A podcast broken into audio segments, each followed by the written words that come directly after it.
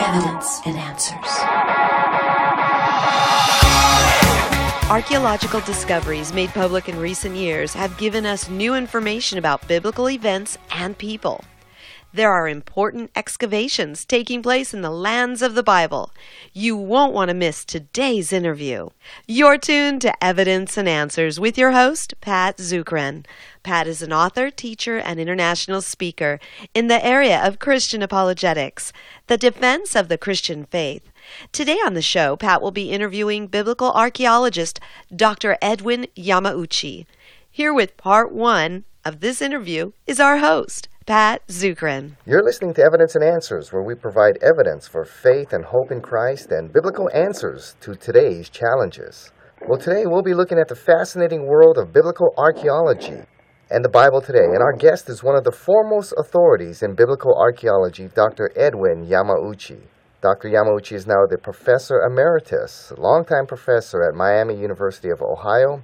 He received his PhD from Brandeis University he is the author of numerous books. I have several sitting on my shelf, include Greece and Babylon, Persia and the Bible, Archaeology of the New Testament Cities in Western Asia Minor, Harper's World of the New Testament, and pre Christian Gnosticism, and more. So it's a great privilege for us to have Dr. Yamauchi on the show with us today. Welcome to the show, Dr. Yamauchi. Thank you. Well, Dr. Yamauchi, first tell us how did you get interested in biblical archaeology from Hawaii, going all the way there to the uh, Midwest United States? Well, I became a Christian in Hawaii as a teenager when I was 15, and I heard the gospel. Uh, I went to Iolani School, as you did. In 1952, my good friend uh, Dick Lum, his classmate, invited me to Kalihi Union church, and I heard the gospel for the first time from one of the athletes in action from Taylor University. They're on their first trip to the uh, Far East, and a retired English educator named Robert Hambrook eventually explained the way of salvation to me. I then went to work in a missionary farm in Wahiawa called the Christian Servicemen Center and went to Columbia Bible College, studied the Bible there for a year, Went to the University of Hawaii, studied a number of languages, uh, then studied Hebrew and Greek at a small Christian college in New Jersey called Shelton College. And then I uh, did all my graduate work at Brandeis University in Waltham, Massachusetts, where I studied under a very eminent uh, Jewish Old Testament scholar named Cyrus Gordon.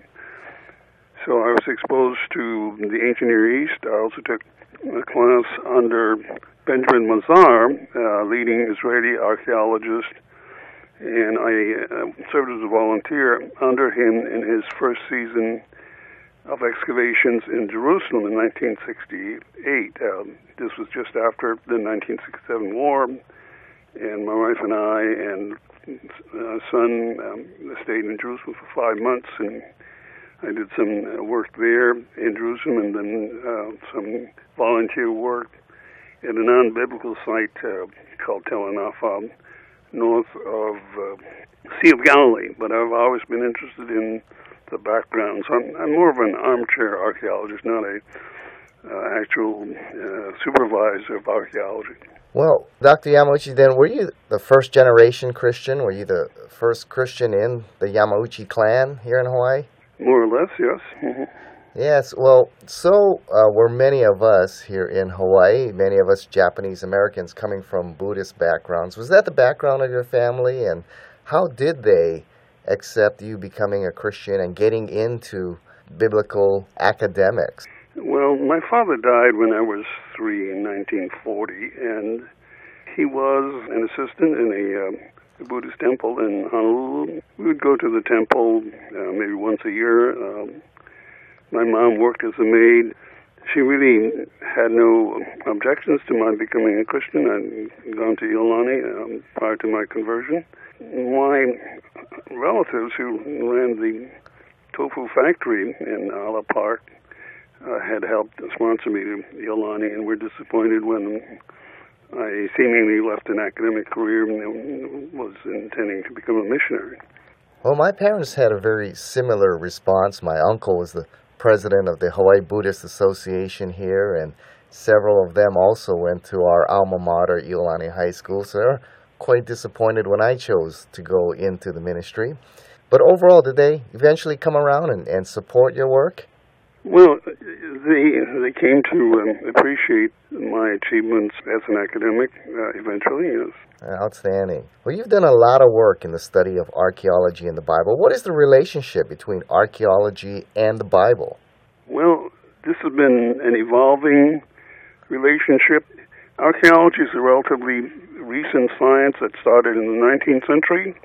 And at first, uh, people were, looking deliberately for evidence that supported the Bible, and sometimes that distorted uh, the research agenda. Uh, for example, trying to find the ruins of Jericho that Joshua took. Eventually, archaeology developed into a more secular uh, science, but still, it was valuable indirect background evidence for the general authenticity and veracity of scriptures. And on occasion, uh, and there are quite a number of uh, some dramatic examples, it can directly bear on a particular event and illuminate it and confirm it. Yes, you know, basically in biblical archaeology, there has been two camps, what was called the minimalist and the maximalist, uh, generally speaking. Could you explain the difference between these two?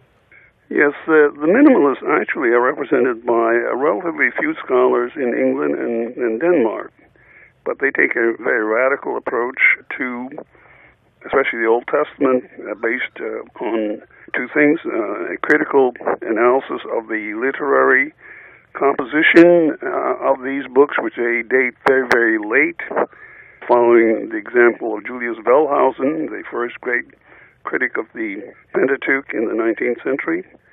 And secondly, they point to the absence of evidence for certain statements in, in the scripture. To give an example, the minimalists have attacked the patriarchal narratives of, of Abraham. Two leading minimalists in, in, that regard are John Van Seters and Thomas Thompson, who has taught in, in Denmark. They attack uh, comments about Abraham being described as an Aramean. They uh, criticize the reference to camels in the narratives and so forth. Now, there is no defined group as a maximalist, but there are scholars who emphasize the positive aspects of Scripture and its relationship to archaeology and ancient texts and these would uh, include the distinguished Egyptologist from England, Kenneth A. Kitchen, who's written a very wonderful book called The Reliability of the Old Testament, and Alan Millard of uh, University of Liverpool, his colleague. These British scholars, evangelicals who are widely respected for their expertise in Egyptology and Assyriology, have used the evidence to support the reliability of especially the Old Testament. Now, it seems like, you know, when I began studying biblical history in high school and in my career throughout college, it seemed like the only people I was able to read were the minimalists, those who were really skeptical about the historical accuracy of the Bible. They just seemed to dominate the academic field there. Is that correct? Well, yes, Why in academia, in the Society of Biblical Literature, for example, there, there has been uh, the dominance of those uh, scholars who have been trained at places like Harvard and Yale and who subscribe still to the JEDP theory, the documentary hypothesis of the Pentateuch, which says that, which holds that uh, Moses had nothing to do with these documents that were written much later, centuries later, and therefore they don't hold any promise for accurate history. And the same with what is called Deuteronomic history, First and Second Samuel, Kings, and so forth, uh, Joshua Judges, and they can point out discrepancies between what is stated in Scripture and what we know so far from archaeology and they uh, tend to hold the academic positions in secular universities and the leading liberal seminaries, and so they're the ones who have produced much of the the books and have influenced the training of uh, seminarians. Now there has been uh, a counter trend hopefully in the last uh, decade or so, evangelicals who are well trained and who are thoroughly conversant with the the original text and with archaeology, and they have provided positive evidence. For example, James K. Hoffmeier of Trinity Evangelical Divinity School, Trinity International University, is a leading Egyptologist who has uh, produced two wonderfully uh, scholarly books on Israel in Egypt and Israel in ancient Sinai, um, both published by the Oxford University Press. Wow, it's one of the most prestigious and respected publishing companies that are out there, yeah. Well, why is it that it seems like the minimalists seem to dominate the academic field? Well, they attract a lot of media attention, just as the Jesus seminar did a few years ago because of the radical claims and sensational claims, they attract the media attention, they attract publishing houses, uh, they sell books. But when you examine uh, some of their claims, they, they are uh, not without uh, solid evidence for their claims. Now, how do you know ordinary lay people? How can they cross-examine the claims of these academics here? Well, there, there are, of course, academic journals that are published by evangelicals, such as the Near East Archaeological Society. I've been president of that organization. We publish a, a bulletin with book reviews and um, also a newsletter called Artifacts. So one, uh, there's another more popular magazine called Bible and Spade, which also provides a conservative uh, point of view. Well, that's great information to know. Now, what has archaeology been able to confirm about the Bible? Well, quite a few things. To give you one specific example, the biblical text in 2 Kings and Isaiah mentions the siege of Lachish by an Assyrian king called Sennacherib in 701 BC. And in this case, we have a particular confluence of several lines of evidence. In addition to the biblical text, we have the Assyrian inscriptions of Sennacherib. We also have wonderful reliefs from his palace in Nineveh that describe the scene in particular detail.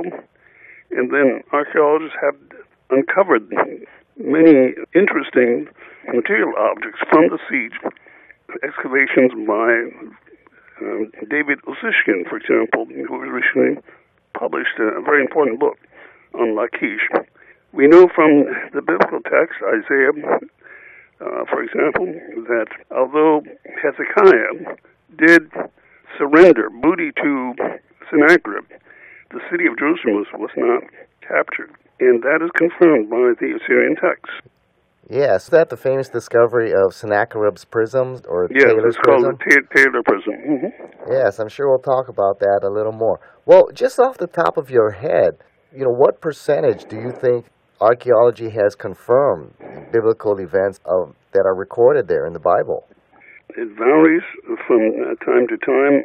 For example, in the case of the stay of the Hebrews in Egypt, there's only one text called the Merneptah text that mentions Israel, although some have claimed that there are some other earlier texts that mentioned uh, Israel. We have especially multiple instances of correlations with the biblical text when we get to the Assyrian, New Babylonian, and Persian periods, where specific kings of Israel, such as Ahab, are mentioned in the Assyrian text, and events of this nature are mentioned. One of the most spectacular recent uh, discoveries was the so-called House of David inscription, which mentions David in particular, and he's the earliest biblical uh, figure to be mentioned in an extra biblical text. Well, what is unique about biblical archaeology compared to archaeology of other religions, such as Islam and Buddhism and other religions? What's unique about biblical archaeology? Well, the biblical text is more grounded in history, in names, uh, kings, and in uh, texts of relatively recent uh, origin as compared to the events, whereas in the case of Buddhism, there's a long period of time from the life of Gautama Buddha to the time when stories about him circulated, and even longer before they were written down, like about five, six centuries later.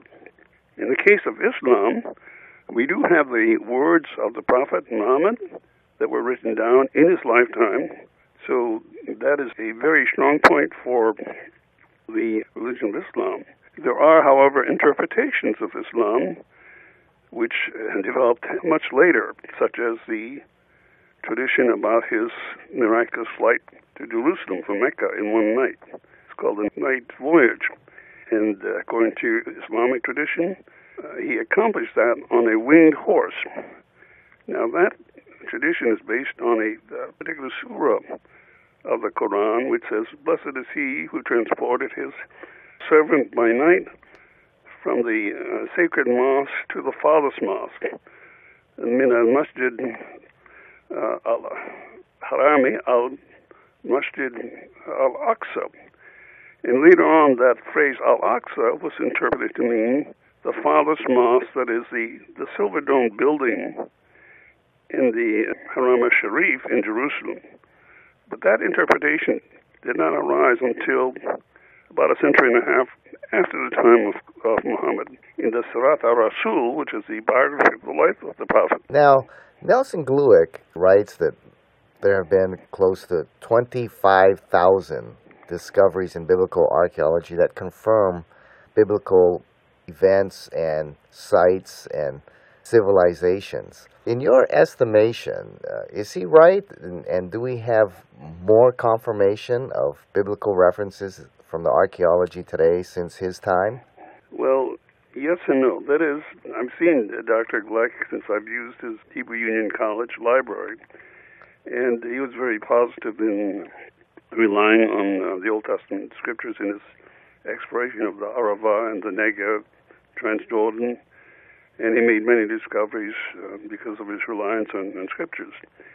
He was, however, wrong in some of his interpretations. Uh, for example, he identified a site, Tel El Kheleifeh in the Gulf of Aqaba, as a smeltery for Solomon.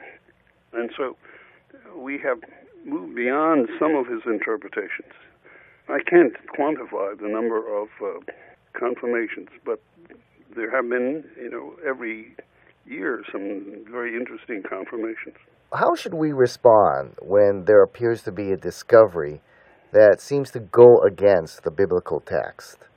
Well, uh, part of the response is that archaeology deals with fragments of evidence, and so, as uh, Kenneth Kitchen uh, likes to say, the, the absence of, of evidence is not necessarily negative evidence. That is, I point out in my book, The Stones and the Scriptures, that we have only a fraction of what has survived, a fraction of what has been surveyed, a fraction of what has been excavated, and a fraction of that which has been published. There are thousands of unpublished cuneiform texts, for example, in the British Museum. And uh, one spectacular example of that is the uh, publication of the Atrahasis epic by Alan Millard, which was uh, a text that was lying in the drawers of the British Museum. And this is a very important Babylonian epic that includes both creation and flood accounts so that there are very few instances where you could positively prove that something is wrong in the Bible. Now, there are some cases where it seems, at least for the time being, that uh, the evidence uh, does not support the Bible. To give you one example, which I've already mentioned, the reference to camels in the story of the patriarchs like Abraham. For a long time, scholars believed that camels and this includes William F. Albright, did not believe that camels were widely used in the time of the patriarchs, which would be the 18th century BC, and did not come into use uh, very prominently until maybe the 11th century. But we do have evidence now of um, camels, not necessarily from texts, but from osteological evidence, that is, from the evidence of bones, the evidence of artistic uh, descriptions which do indicate the possibility of camels at the time of Abraham. I see. So what you're saying is sometimes just to be patient and to see what further develops as more research is done. Is that what you're saying? Yes, exactly. What are the limits of archaeology? Well, because there are so many different sites, and it uh, is expensive to excavate a site completely. Even well-known sites like Megiddo and Lachish and Gezer and so forth, it's only possible to realistically uh, excavate a fraction of, of, of that uh, tell or site. And even after you excavate it, it's possible that things did not survive. Let me give you one example of the small fraction of uh, written documents that survived. Jewish law mandates that for marriages, a written document be written, and also for divorce, a written document also be written. For the millennium, that is, the thousand years from 500 BC to 580, we have evidence, uh, and I've done a recent study of this for an article on marriage, of only the following documents, marriage documents and divorce documents. We have only eight marriage documents and two divorce documents for 1,000 years. Now, if you calculate the numbers of all the Jews who were married in that period, you know that this is a very, very tiny fraction of the total numbers that must have existed in the beginning, or in antiquity, I should say. I see. You know, there are many who say that really history and this whole world of archaeology really rests on the interpretation of the historian or the archaeologist. And so we really can't know history because one historian from his particular presuppositions or worldview will look at the evidence and interpret it one way, and someone else will come and look at the evidence and interpret it another way. So, how do you know historians decide who's got the better argument, and can we really know history? To take one example, the House of David inscription was uh, celebrated as the confirmation of the important figure of David, but minimalists tried to reinterpret that document so that the consonants Dalet, Vav, Dalet meant some different word, but they were clearly in the wrong, and the vast majority of scholars, whether Christian or non-Christian, Jewish or agnostic, recognize that this inscription did belong to the history of the House of David. So there is a general consensus about the meaning of uh, ancient documents, and those who try to deny the, the consensus uh, are usually uh, extremists. Uh, for example, we've had extreme interpretations of the Dead Sea Scrolls and extreme interpretations of the ossuaries, bone boxes discovered in, in Jerusalem, where one Jewish uh, television producer believes that this is the family tomb of, of Jesus. But also, as Christians, we need to be cautious. If we hear something that seems to be too good to be true, you know, like we've discovered the Ark of the Covenant in a cave there under Golgotha, or the chariot wheels of Pharaoh at the bottom of the Red Sea. We should also approach that with caution, shouldn't we? Yes, I totally agree with that. Yeah, so how do we discern when we hear things like that whether this is a valid discovery or just sensationalism? Again, I would be patient and wait to uh, read more comments on any particular discovery uh, before jumping to conclusions. Yeah, that's a good point you make because many pastors, you know, as soon as they hear a discovery like that, begin preaching it from the pulpit and goes on the internet and when it's discovered to be fraudulent or not exactly true, you know, we got egg all over our face here. So what you're saying about be patient is very wise advice. Now, has there been a discovery that has seriously challenged, you know, in all your studies, has has you've come across a discovery that seriously challenged the historical reliability of the Bible? Not really. Well, and that's coming from a man who has spent decades here studying the archaeology of the Bible. Thank you for joining us here on Evidence and Answers radio broadcast. Be sure to join us next time for the continuation to this exciting show. If you find this broadcast to be a blessing, please consider partnering with us. Evidence and Answers relies on generous donations from you, our listeners.